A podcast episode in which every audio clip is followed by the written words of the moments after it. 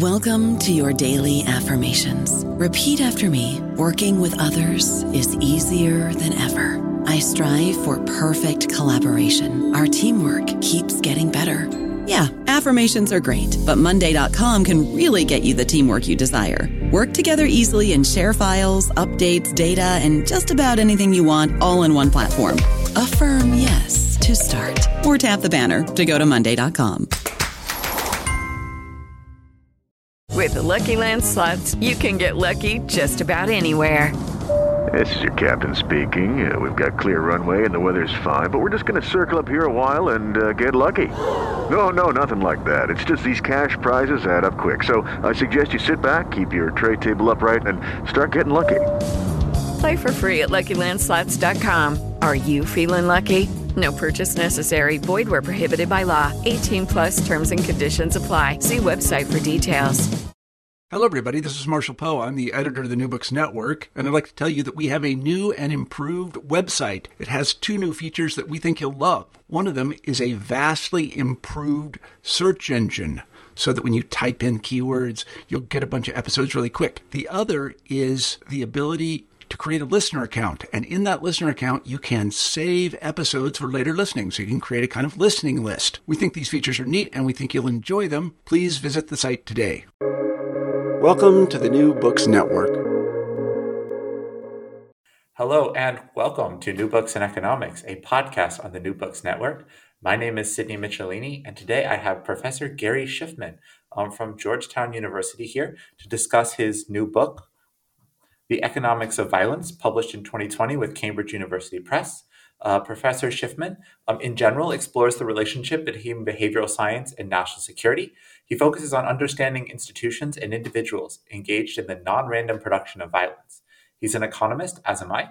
Uh, he works to understand patterns of illicit human behavior and mathematical models of such behavior to advance knowledge for the promotion of public safety and security. Uh, he teaches at Georgetown University in the School of Foreign Service. Uh, in 2012, he created a software company called Giant Oak. Um, you can actually check that out online uh, to make available the craft of behavioral science applied to violence to large numbers of users, countering illicit acts such as money laundering, human trafficking, drug trafficking, insurgency, and terrorism. Previously, Dr. Shiffman was a managing director at the Chertoff Group, um, providing strategic marketing and an M&A advisory services to corporate clients. He was a senior VP and general manager at L3, which is a Fortune 200 company um, and a leading uh, technology systems integrator. He was a senior VP and gen. I'm sorry. In government, Dr. Shiffman served as chief of staff to the Customs and Border Patrol, which is the largest uh, law enforcement agency in the United States. He served uh, as the leader of the U.S. Senate.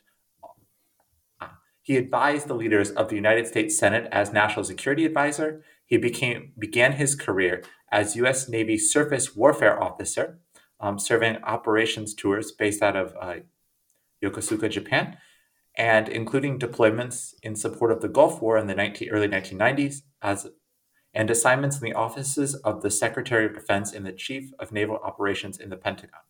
Dr. Shiffman's publications include what we're talking about today The Economics of Violence, published in 2020 by Cambridge University Press, and Economic Instruments of Security Policy by Palgrave, by Palgrave Macmillan. He received his PhD in economics from George Mason University, uh, his MA in security studies from Georgetown University, and his BA in psychology from the University of Colorado. So, uh, Dr. Shiffman, I imagine that having someone read your resume at you is a very odd experience, as it always is for me. But welcome to the New Books in Economics. We are extremely excited to have you. Sydney, thank you very much. And you're right; it is it is interesting to hear somebody read the read the biography. Uh, but I, I appreciate I appreciate that. I appreciate uh, the time you've taken to organize uh, and, and, invite me to this podcast. Thank you very much. It's great to be with you. All right. So um, let's just start off with what I always think is the most important question, which is why did you write this book? Um, I think sort of everything that's in a book usually starts from sort of getting the, the purpose by which the author decided to put this book into the world. So, what is the story by which this book ended up on my iPad? Uh, excellent Excellent question. Excellent place to start. My motivation for this book is to make the uh, the economic lens that you know as economists and you and I are trained to see the world in a in a specific way and I always view economics as a perspective as a way of looking at the world as a way of looking at problems I tell my students that you don't cram economics the night before. It's actually a perspective. It's a way of thinking. And um, and it is a it's a trade. It's a craft that you pick up over time. And I've, I'm somebody who has spent my career in the national security world and I've picked up the trade or the craft of economics. And there's not enough of the blending of those two worlds. And so I wrote this book so that way people who are not economists, but interested in things like terrorism and the Islamic State and drug cartels and civil wars, um, if you're interested in um, you know the the the headlines of you know the rise of the Taliban in Afghanistan following the United States decision uh, to withdraw from Afghanistan. If these are interesting topics for you, and I think they are for for most people, um, how can how would an economist look at these questions? This is a book that allows you to get a glimpse of the economist perspective of these national security questions without having to go get a PhD in economics. So, so that's my motivation. And, and if it's okay, Sydney, I'll just tell you why I think that's important. I mean, clearly it's interesting. Um, Please do. Uh, it's, it's clearly interesting, but you know, and interesting is a good reason to write something, but I think it's better if it's interesting and important. And, and it's important in this way, and I'm going to be a little bit provocative, and I hope you'll um, uh, take the bait and, uh, and, and help explore this. But I think we've largely um, we've largely misunderstood national security uh, for most of my professional life, and and that's an indictment of me uh, and my generation. I think um, we tend to think about national security problems in terms of identity labels. So we'll we'll talk about criminals and insurgents and terrorists as if they're three different classes of people. There are, you know, there are terrorists, which are different than insurgents, which are different than uh, um, criminals, and drug traffickers are different, and and money launderers are different. Um, and I think that's false. That's a that's just a huge, massive mistake. But but the proof of what I'm saying that it's the way we approach threats is that if you look at our institutions that combat violence, you know, we have in the United States, we have the Drug Enforcement Administration that deals with drug traffickers. We have the FBI, which deals with terrorism and other forms of crime. Uh, we have the U.S. military Special Operations Command, which does counterterrorism overseas. So we have institutions that are highly specialized to address a certain label of threat and and we tend to think that way and as humans you know as economists you know we we believe that humans are are cognitively efficient um, which sometimes means that we're lazy and we just look for a label that seems to work and we stick with it so we divide the world into criminals insurgents and terrorists i think that's wrong i think that's a huge mistake the second identity label that we use is um, is we use um, ethnicity, nationality, or religion as a label. So, um, Mexican drug trafficker, Islamic terrorist. Um, I think these are mistakes as well. So we we tend to simplify the world. We in the national security community, myself included, we've we've simplified the world by saying, well, those are Mexican drug traffickers, and those are Colombian drug traffickers, and those are Islamic terrorists, and and those are um, uh, um, you know, Christian right wing, um, you know, uh, uh, groups in um, in uh, um, I'm thinking of Joseph Kony in um, the Lord's Resistance Army, um, and we we label folks based upon the things that are the easiest cognitively to reach, and that is I look at somebody and I make a snap judgment about them. That's that's a Mexican drug trafficker, that's a an Islamic terrorist, and then I make all sorts of assumptions about them as if they're different. So if you take all of this together, what you've got is you've got a simplifying narrative of how the world works as it relates to violence. And as an economist, if you look at it through the economic lens, which we can get to, you will a see a much more interesting way to understand the world, and importantly, you'll see a way to understand the world which makes it better for us to combat the violence that threatens our safety and security. So that, that sort of summarized a lot of what I got out of the book.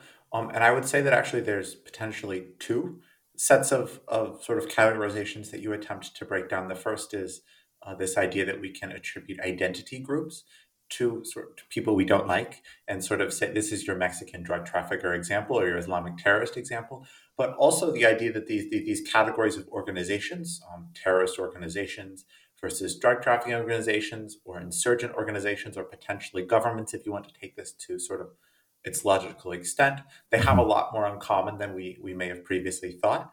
And you've mentioned the costs of this simplification, um, but you are an economist and you are you've worked in the national security sort of state, which means that on some level you understand we must simplify so that we can divide things up into groups.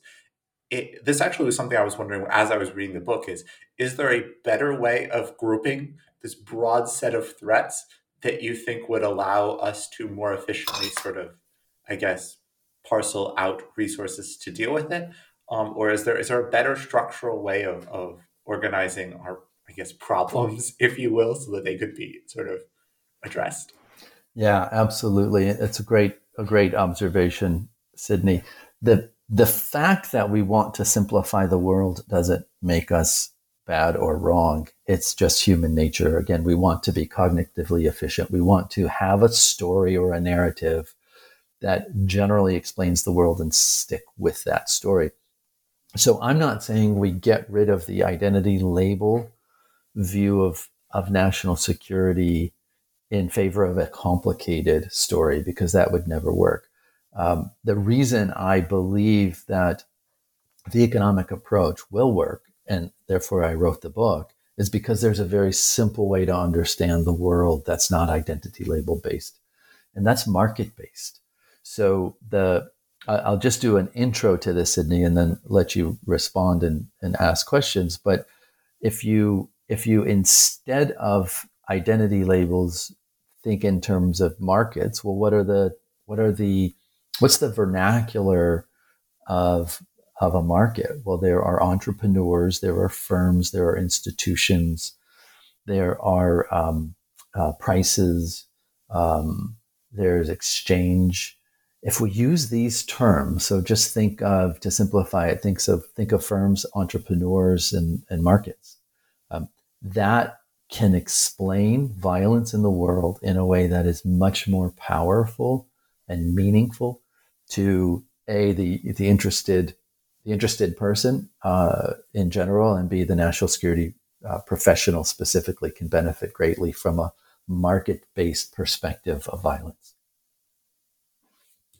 Can you unpack for our listeners what exactly you mean by a market and what you sort of have in mind when you're talking about market based understandings. Because I think traditionally we're used to thinking of markets as things that, broadly speaking, states provide to us, or that sort of, I guess, if you use the like older tradition, right, the prince provides contract protection and sort of there are certain things that come from the state that allow us to have markets that do certain things. Um, if you sort of have maybe some like neoclassical ideas of markets. Can you talk about sort of what framework or what you mean by a market and why this particular sort of definition is the right one to go with? Yeah, great, great question. I love where you where you took that comment, Sydney. Thank you. Um, I participated in a in a national security um, academic forum, maybe I don't know about ten years ago now, where um, you know post 9-11 and we're trying to figure out well what's the nature of this world in which we have global terrorist organizations? And the underlying um, thesis of the conference was um, unrestricted warfare. This idea that states as you just said states provide markets and terrorists don't have to worry about rules or markets. And and I spoke at that conference, and I said it's just it's a it's a flawed assumption. Um, markets happen wherever people gather to exchange. You do not in any way need a state to have a market. I'll give you a couple examples. So in my in the classes that I teach, I I uh, I often refer to The Godfather, the the 1972 uh, Mario you know movie, um, um, and um, and and Don Vito Corleone what was not an unconstrained actor right? He was the head of one of the five families and he certainly engaged in violence but there were very strict constraints on his use of violence. Um, he in the story of the godfather don vito corleone paid cops and paid judges um, and um, and he ran some of the illicit markets in New York City. He ran, you know, prostitution and gambling. Um, and people would come to him and ask for acts of violence, but he couldn't just engage in violence for money because he would lose a lot of his support. Um, and he, you know, famously, um, you know, the other families wanted to get into heroin, and Don Vito said he would do it and wouldn't go along, and thus the, the unfolding of the Godfather story happens. Um, that's a market. There is no state providing the market in which Don Vito Corleone, an entrepreneur leading a firm, okay, Don Vito Corleone is an entrepreneur ahead of the Corleone crime family. His firm is the Corleone crime family, and the market is the underworld of New York City. Um, that's entrepreneurs, firms, and markets. There is no state. It's just if you want to in, engage in the consistent provision of goods and services, there have to be rules and norms. Those are in economic terms, we call those institutions. An institution uh, is, as you know, Sydney, and and to you know to the listeners, the economists define institution as as the rules and associated enforcement. There's no requirement that there be a constitution ratified by anybody. If there are rules that are well known, well understood, and and expectation of enforcement of those rules, you've got an institution. Now, that institution can be the crime families of New York, it can be the Constitution of the United States of America, it could be uh, traffic laws on the interstates of the United States. There are rules and expected enforcement. That's what constrains human behavior. And if you go back, if you abstract away states and non states and selling pizzas versus selling heroin, if you just forget about all of your more moralizing of what's good and bad, you just have rules and enforcement. You have entrepreneurs, you have entrepreneurs organizing, creating firms, um, and you have markets. And that's it. That's all it takes to have a market. You don't need to have a state. And if that's the case, then you can make sense of behaviors because you know you know entrepreneurs will organize into firms and they will comply with the institutional constraints around them. Another example, uh, Pablo Escobar. So Pablo Escobar is one of the case studies I write about in the book. Pablo Escobar didn't, you know, he wasn't born to become uh, you know, the, the largest drug trafficker in the in the world at that time. He started out um, stealing cars, and then he got into uh, protecting cars, um, a classic protection racket, which is the story of crime. You know, for the past fifty thousand years, it's or it's always the story of um, of people doing something bad and then realizing that they can protect you um, from their own bad deed. Uh, Pablo Escobar did that. He stole cars and then he he charged people money to protect their cars from theft, and uh, and then he developed a strong network within the institutions of government. So he had he had police and he had um, uh, cross border smuggling uh, channels set up, uh, and then and then the United States discovers its love uh, of cocaine, and he just he sort of gets the benefit of already being an established smuggler with with much like Don Vito Corleone, with police and judges and, and corrupt officials uh, on his payroll, and he gets the benefit. And so he becomes the you know the largest um, drug dealer in the world for a little while. Um, and then he decides that he really doesn't want to to be the or I don't know what he decides, but his behaviors are consistent with wanting to uh, become a political leader. Um, he runs for Congress. He gets elected. Um, he wants to be the president. Um, uh, he, there are people who come out after him. He starts to blow things up. So he starts to engage in insurgency type activities, uh, working with a guerrilla group uh, in the jungles of Colombia. Then he actually blows up a civilian airliner, Avianca flight, uh, killing over 100 innocent civilians. So he becomes a terrorist.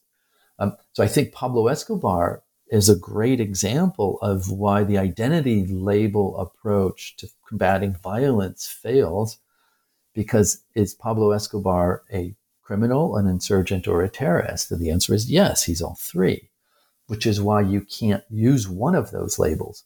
What Pablo Escobar is, he's is he's an entrepreneur leading a firm in a competitive marketplace, and he was very successful for for a, a number of years um, uh, until competing firms ended up putting him out of business, um, and that's the better way to think about violence, getting get beyond identity labels. So instead of Colombian drug trafficker, think of him as an entrepreneur leading in a firm in a competitive market. And then it all makes sense. And we can think about how do we combat the Pablo Escobars of the world. I don't know about you, but I'm very busy and I don't have a lot of time to cook. That's why I subscribe to Factor. Eating better is easy with Factor's delicious, ready to eat meals. Every fresh, never frozen meal is chef crafted, dietitian approved, and ready to go in just two minutes. You'll have over 35 different options to choose from every week, including Calorie Smart, Protein Plus, and Keto. These are two minute meals. Factor meals are ready to eat and heat, so there's no prepping, cooking, or cleanup needed. They're flexible for your schedule. Get as much or as little as you need by choosing your meals every week. Factor is the perfect solution if you're looking for fast, premium options with no cooking required. Sign up and save. We've done the math, and this is important. Factor is less expensive than takeout, and every meal is dietitian approved to be nutritious and delicious. Head to factormeals.com slash NBN50 and use code NBN50 to get 50% off. That's code NBN50 at factormeals.com slash NBN50 to get 50% off. So I, I, I should be completely transparent for our audience. I am at least a young, aspiring conflict scholar, and I am an economist, right? So it's it would be pretty hard for um, me to come up here and tell you that I don't think we should use economics to study violence. But I, I think that an objection that we should at least address here is that most of what we learn about in economics, or sort of what we have as our toolkit that we've built up, you could say over several centuries, primarily over the 20th century, um, is designed to deal with certain types of markets under certain types of assumptions. And when we re- relax some of those assumptions, we, we kind of um, we have the chance of letting game theorists sort of say whatever you want. Uh, there's an old joke that if anything happens, I can get a game theorist to say that it was rational.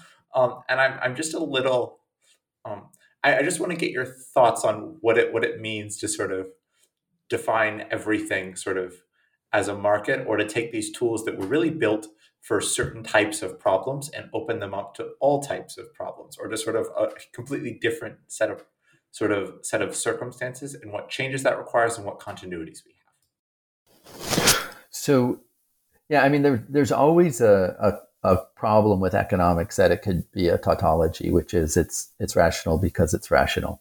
Um, and I think we have to be careful of that. I agree. But beyond that, Sydney, do you have an example of a specific, maybe something from the book or something that you know you could conclude from from what we've been talking about that we can just like take it head on? Uh, yeah. So when you were talking, I think it was less with Pablo Escobar because we can clearly see that this this type of um, sort of organization, um, one of the primary things they're trafficking in is money, um, and that seems to be profit like uh, in US dollar profit seems to be one of their key sort of objectives.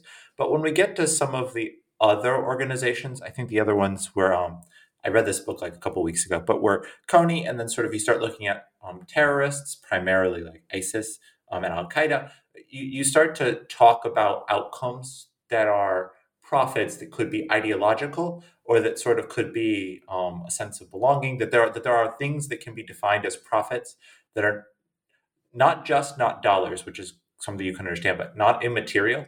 And I, i'm just curious sort of how that changes the calculus here.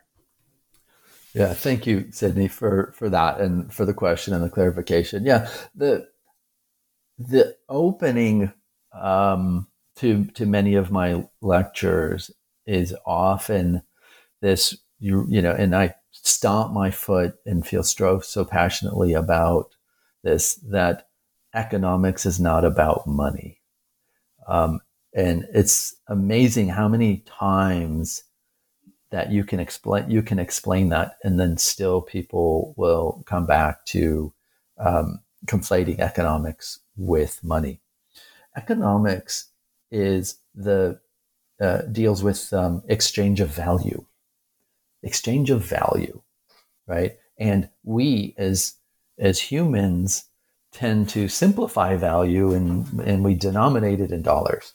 So if you know if if I have a laptop in front of me and I want to think about how value is valuable as a laptop, I might say, well, it's worth about a thousand dollars.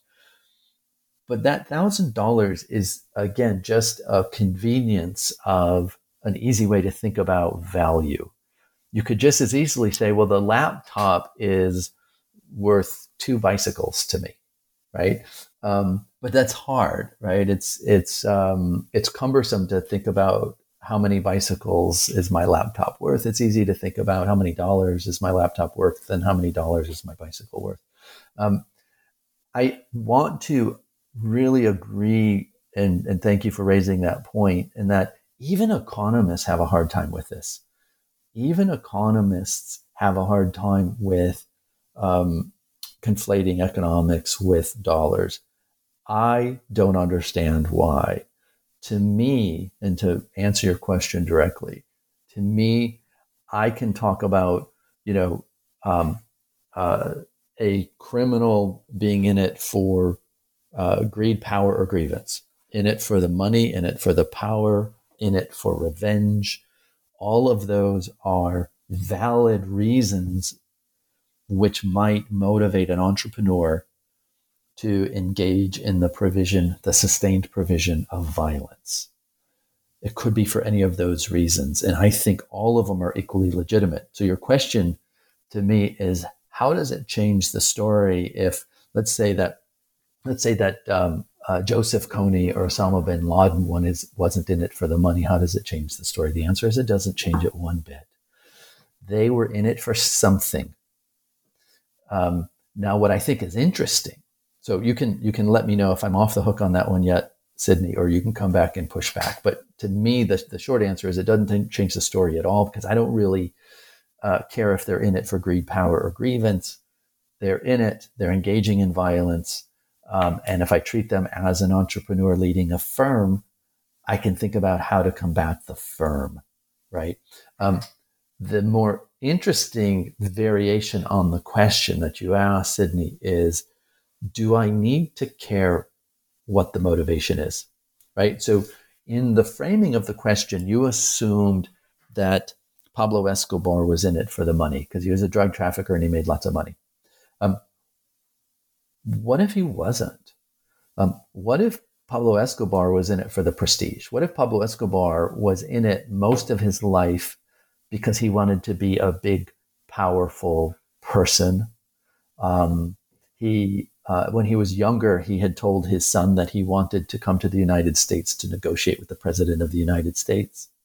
Um, maybe that statement from his childhood was actually you know, part of the core ethos of Pablo Escobar, which is I want to be a well-respected person on the world stage, and yet this this market for cocaine happened, and he made lots of money, and he became a you know uh, uh, the, the the the number one drug trafficker in the world. but what if that wasn't his motivation? What if that was a, um, a coincidence of the market? So, so the, the point is, is I don't know what really drove Pablo Escobar and neither do you. And neither does the head of the DEA, and neither does the head of the FBI uh, at the time. We don't really know what drives any individual's motivations. Do we need to care? Um, and as an economist, as, as you know, economists, we like to look at revealed preferences. And if I can observe somebody's pattern of behavior, can I learn everything I need to know to combat that behavior if that's something that I choose to do? So, um, just in, in, in, in, case I just rambled and wasn't coherent, just to come back to your question, um, if they're not motivated by money, it doesn't matter one bit because lots of things can motivate human behavior. The interesting question is, is as economists, do we need to ask ourselves what motivates them, or do we just need to look at the pattern of behavior and develop market countermeasures based upon what we observe? So I'm actually going to let you off the hook mostly for that because that was about the answer I was I was expecting I was expecting to get because you've written all of your thoughts in this lovely book that people should should definitely read. Um, but there there is sort of I think sitting out there a, a, we won't go too far into this, but a, theoretical sort of critique here, and that is that if we if we abstract from money and we look at sort of materialist and potentially immaterialist, and maybe there's not a great dichotomy here. Um, uh, sort of approaches to, to what is potentially incentivizing large numbers of people to organize in certain ways. We do come to this this potentially fundamental problem that there are certain materialist things such as belonging or friendship that certainly can you can sort of they can motivate material action they can be sort of trade they can be sort of obtained uh, in certain exchanges but there are they they also have constraints on the ways in which they can be exchanged that are potentially fundamentally different from the ways in which um, material things can be exchanged. So if I was interested in, in you know sort of obtaining obtaining dollars as a as a sort of like catch-all term for some material material situation, that might be different than if I was sort of looking for prestige because it, it is not necessarily, well, there are ways to it, it's not necessarily straightforward that you can trade one for the other or that you can trade anything you have for this some notion of prestige or some sort of ideological goals. And the way that it is much easier particularly sort of in the in the modern world to trade one material set of objects for another. That that was sort of what i was what i was getting at and i'll give you a minute if you want to talk about that or if you just want to leave that and then we can we can sort of move on. Yeah there's there are a lot of ways to to go from that. So um, if you have something of value, is there always a market in which you can sell it, or are there um, constraints or limited markets? Um, and I think that's the nature of your question. Um, I think technology is something I don't know if you want to get into it on on the, in this discussion, but I think technology is changing that, right? So if you have some sort of illicit good, um, uh, you know, there are illicit marketplaces online that, you know, 20 years ago didn't exist. Um, so I, I, would just, in, in, the interest of moving on, I would just, I would just answer, respond to your observation with the observation that if you have something of value, you can usually find a market, you can usually find a buyer, and technology probably makes that easier, although I'm not sure that that's always true. Um, and that what you have of value doesn't have to be uh, money. Um, it it can be a means towards friendships. It can be a mean a means towards belonging. Um, and I think these are some of the most interesting areas of economics and security going forward. Is um, is is this field, and it's something that I'm starting to spend more and more of my time on. Perfect. So, I I don't want to go too deep into theory conversations because I think the only two people will be me and you who are super interested. But I, I, I for our audience, I would actually like to ask um, to sort of move to the broader, I guess, question of so if we were to to shift um, from a national security policy that, that that is based more on this identity framework or sort of on sort of categorizing different sorts of threats. Um, and we were to shift to really internalizing some of this economic thought. And we were to sort of let, you know, sort of more economists in or people with economic training or people who just have this framework. What, what do we gain and what types of sort of policies would change or sort of what types of what, what would happen? Like what would what would operationalizing that look like? So I think um, I think what we would need to do, when I say we, I mean the the community of folks who who engage in activities to oppose illicit illicit violence. So um, that could be, um, you know, the the U.S. national security community, the federal law enforcement, um, European, you know, I mean, it, it, could be governments in collaboration around the world. Um, so, you know, I tend to have a U.S. centric uh, perspective because I've been a member of the U.S. national security uh, world for for my adult life. But there's this is not a the, the key to this is thinking in market terms on our end as well, meaning the ability to work across borders and barriers in ways that we haven't been able to do so in the past. So that could be the, you know, DHS, the Department of Homeland Security and the Department of Justice in the United States working better together with each other and with the Department of Defense. It could mean the um, uh, U.S. law enforcement working better with uh, friends and allies in in governments around the world better, um, and and thinking thinking in these kind of networked markets uh, uh, in you know domestically and globally is where it would lead us. Um, and let me just get kind of one level more specific with you, but that's the high level. It's it's about being more dynamic and working across borders, and by borders I mean you know domestically the borders between two agencies as well as as, as geographic and geopolitical borders. Um, so specifically, um, you know, if if I am a federal law enforcement agent and you know and I have had a, a, a you know federal law enforcement badge in the past, my my career is um, uh, is the subject of how well I do within that agency. And so, if that agency has a specific mission, which is back to identity labels. I am I am supposed to be combating Islamic terrorism. I am supposed to be uh, combating Mexican drug traffickers. Then I need to focus on that. Um, but the the illicit actors aren't looking at the world the same way. They don't wake up in the morning saying, "Well, I'm a you know I'm a Colombian drug trafficker, and so this is what I have to do." They're like, "I have you know I have goals." And I have constraints, and I'm going to go about uh, uh, working in the market uh, of goals and constraints. Um, so what we're going to see is we're going to see ways to incentivize folks engaged in the fight against illicit violence.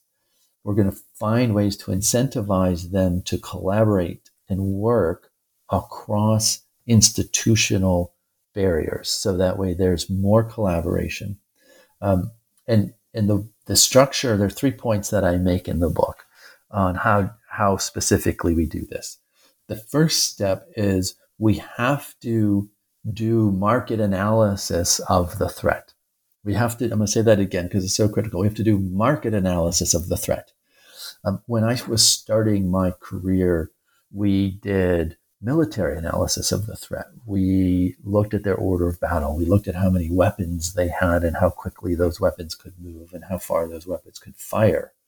Um, but what we need to do is market analysis, meaning our our adversary is a firm led by an entrepreneur, and they're participating in a market, and we're participating in the exact same market.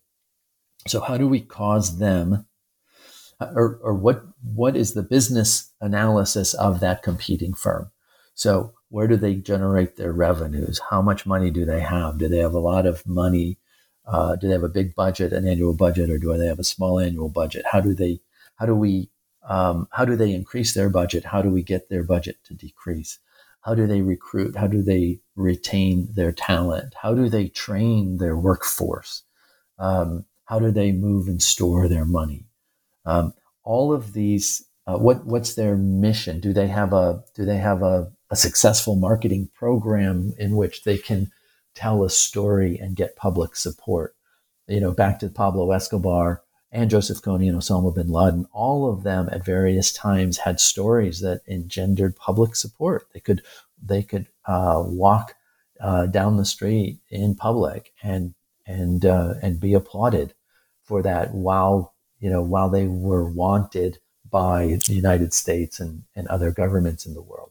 So how are they doing on marketing? How are they doing on sales? How are they doing on these externally uh, facing functions? So if, if uh, Sydney, you and I were to invest in a business, we would ask a series of questions about that business. I'm saying that if we want to defeat another business, we would ask those same questions. And if that business is is uh, the Taliban or the Islamic State, we should ask those exact same questions that we would ask as as as business analysts. The second thing is we want to define victory in market terms. So now that we've done that market analysis, we have to figure out what is victory. So we defeated, we collectively, you know, United States and friends and allies, we defeated uh, Al Qaeda in Iraq. Um, but the Islamic State rose in its place. Um, we pushed back the Taliban in Afghanistan, and now we're leaving. The Taliban is coming back with a vengeance. Um, we didn't. We thought about. We thought about kinetic victory, but I. Th- but we need to think about market victory, which is how do we address the market dynamics that allowed these violent and illicit firms to rise up in the first place because in both of those two examples, we we defeated the stated enemy. And I, if if you had a camera on me, I just did air quotes and defeated. We defeated the enemy, and then once we as a firm pulled out of that market, the enemy came right back. It's happening today in Afghanistan. It happened in Iraq after the the quote defeat unquote of uh, of Al Qaeda in Iraq. So we need to we need to define victory in market terms, and that is we have to change the nature of the market. What is it that enables these groups to engage in violence, to engage in drug trafficking, to engage in sustained sustained provision of, of violence against innocent civilians? And if we want that to stop, we have to look at the market dynamics. That first step, do do your business analysis first, then define victory in terms of of uh, of the market. And then the third is we have to fight like an entrepreneur. And this gets back to where I started, which is as an entrepreneur, we have to think of ourselves as a firm. And so we need to insource uh, and subcontract and contract out different capabilities so that way we can engage as a participant in a marketplace. So sometimes that's kinetic, sometimes that's, you know, cruise missiles and bombs and, and guns and people fast roping out of helicopters. Sometimes it's um, it's uh, it's anti money laundering and combating the financing of terrorism and working through uh, FATF and, and all of the kind of the in, international monetary uh, instruments we have for combating the movement and storage of money from people engaging in this. Uh, it's it's about narratives and making sure that their marketing and recruiting and retention um, isn't as effective as they want it to be, and it costs them more money to recruit and retain good talent. Um, so it's about thinking like a business entrepreneur, business executive, and going into this market and causing your firm uh, to go out of business. Um, and so that is the the three step, Sydney, that thinking, thinking, getting past identity labels and thinking in economic terms thinking about firms, entrepreneurs, and markets, it would cost us to do those three things, which is do the business analytics, define business, define victory in market terms, and then fight like an entrepreneur.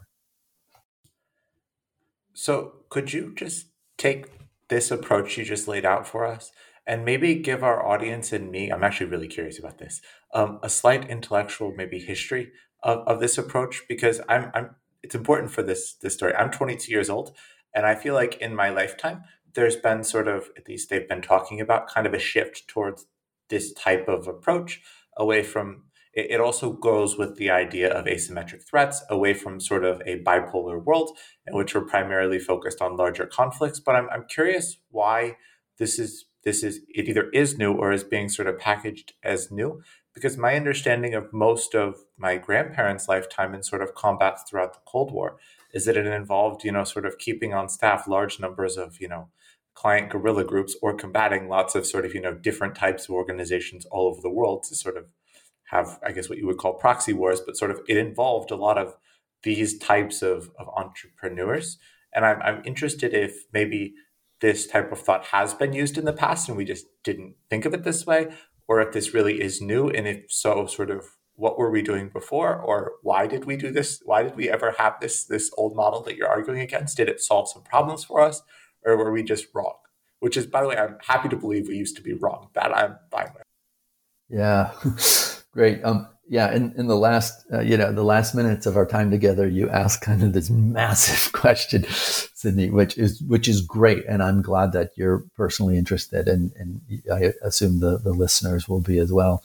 I, where it starts for me, if I were to do kind of like a lit review in a couple minutes for you here, I would say, um, uh, you know, there's if you look at the history of counterinsurgency, um, there's a whole lot of literature um, goes back to like the Vietnam War, and during the Vietnam War, there was this argument that in order to win, and, and by the way, the Vietnam War predates me as well. So your 20, your age and my age, we're both on equal footing on kind of like the Vietnam War. But, but that's where, uh, for me, a lot of this conversation started um, in the in the intellectual literature.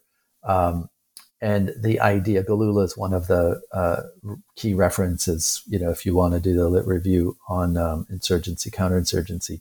Um, but this idea of the hearts and minds. So, like, like you know, the we could go to Vietnam and we could fight the enemy in the juggles of Vietnam, but um, you actually have to win the hearts and minds of the local population in order to effectively win a counter to, to, to defeat an insurgency. So to be a successful counterinsurgent, there's this question of hearts and minds. And interestingly enough, DARPA, the U.S. Defense Advanced Research Project Agency, in its very, very early days, was going to start studying this. And so this there was this behavioral science component. And then uh, I'm going to digress for 20 seconds here, uh, but then the, the Soviet space program got the United States worried about us being behind in space. And so DARPA then started focusing on space instead. And in my view of the world, and lots of people could and, and, and, and will fight me on this, but in my view of the world, that's when the mistakes started to happen. When the, the major research and development dollars in the US national security world got diverted into space, we stopped what was going to be research into human behavior uh, for national security purposes. So with my book, Economics of Violence, I'm trying to revive that and say, look, it's time for us to get back to this understanding of human behavior. Um, because this, I don't know if the phrasing hearts and minds is the right phrasing, but that's how it was phrased back then, which is we have to understand how to win the hearts and minds if we're going to uh, engage in successful counterinsurgency. Um, I think we got distracted for um, what's that 40 60 years or so we've been distracted and i think it's time we get back to it. I'm actually very optimistic sydney i think we are going to get back to it but i think we've been misguided all these years. I think we have focused on um, i think we have focused on kinetic warfare. I think we have focused on bombs and bullets and guns um, and taking out the leader and I think we're exceptionally good at that. But in, as you said in, in the introduction, you know, my first job out of college when I was your age, I went to the Gulf War. Um, and we were firing uh, cruise missiles uh, from the middle of the Persian Gulf, uh, you know, into Iraq and pl- taking out the um, anti-air uh, weapons of Saddam Hussein's army, so that way aircraft could fly overhead and bomb, and then the the land forces rolled in. So that was that was warfare, and that was victory.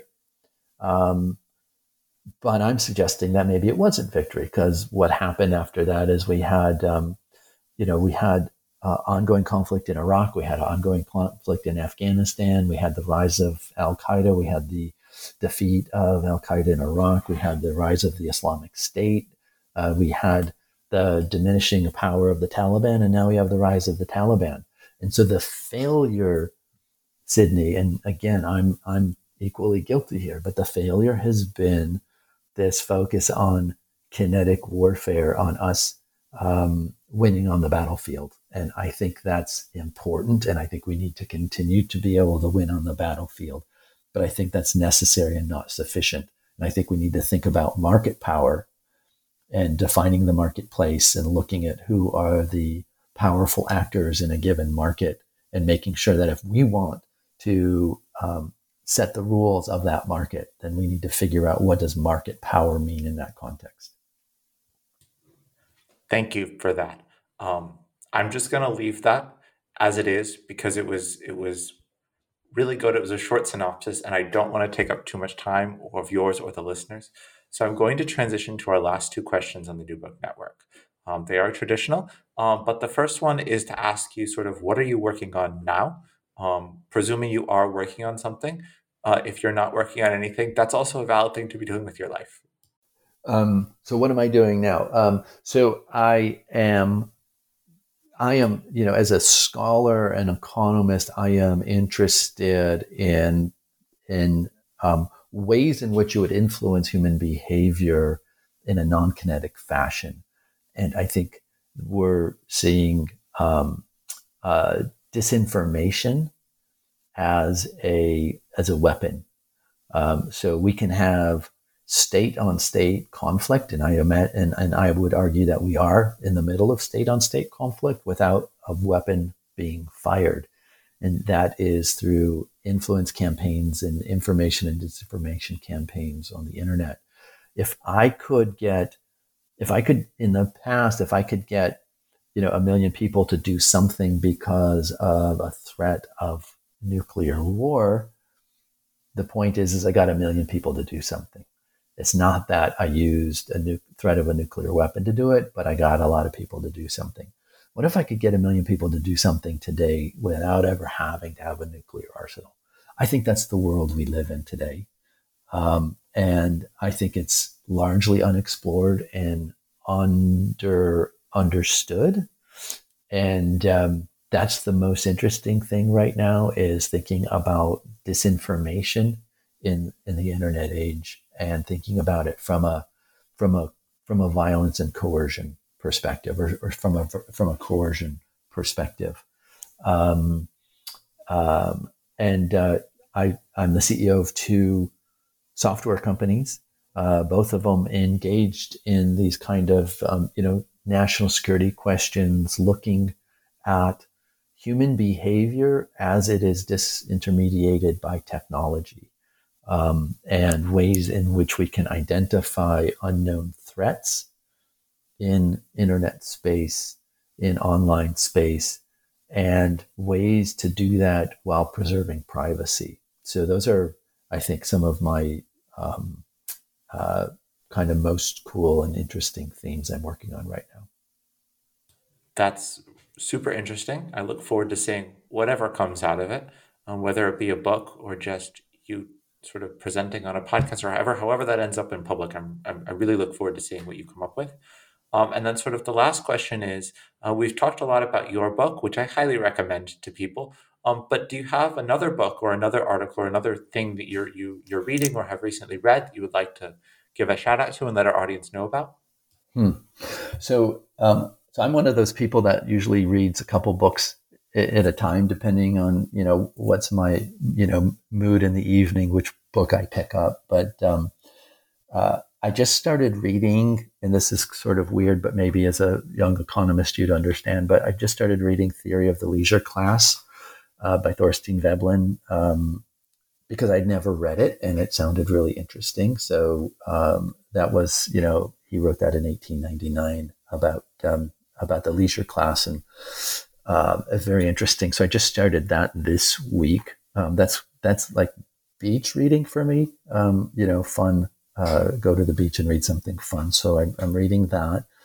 Um, um I just finished uh, Homegoing by Yaa Gyasi as a novel, um, which is really really a cool novel about. It's about identity, um, which are um, as, as you've picked up from this conversation, I'm really interested in, in humans and, and uh, questions of identity and homegoing um, is a great first novel by an amazing writer, Yaa Gyasi. Um, and um, and I just finished Narrative Economics by Robert Shiller, which is again this idea of of stories and how stories can motivate human behavior. Um, I'd say those are the three three things on my nightstand right now. All right, guys. Um, when you're done reading this book, you now have homework, uh, so get busy. Um, but yeah, the book is The Economics of Violence. It it's from Cambridge University Press. It was published last year. I have read it. It is really good. I uh, recommend you pick it up from either your local bookstore or Amazon or wherever else you like to get books. Um, and uh, Dr. Shiffman, thank you very much for joining us. Um, bye, everyone. Great, Sydney. Thank you. I enjoyed it. Great job. Appreciate it.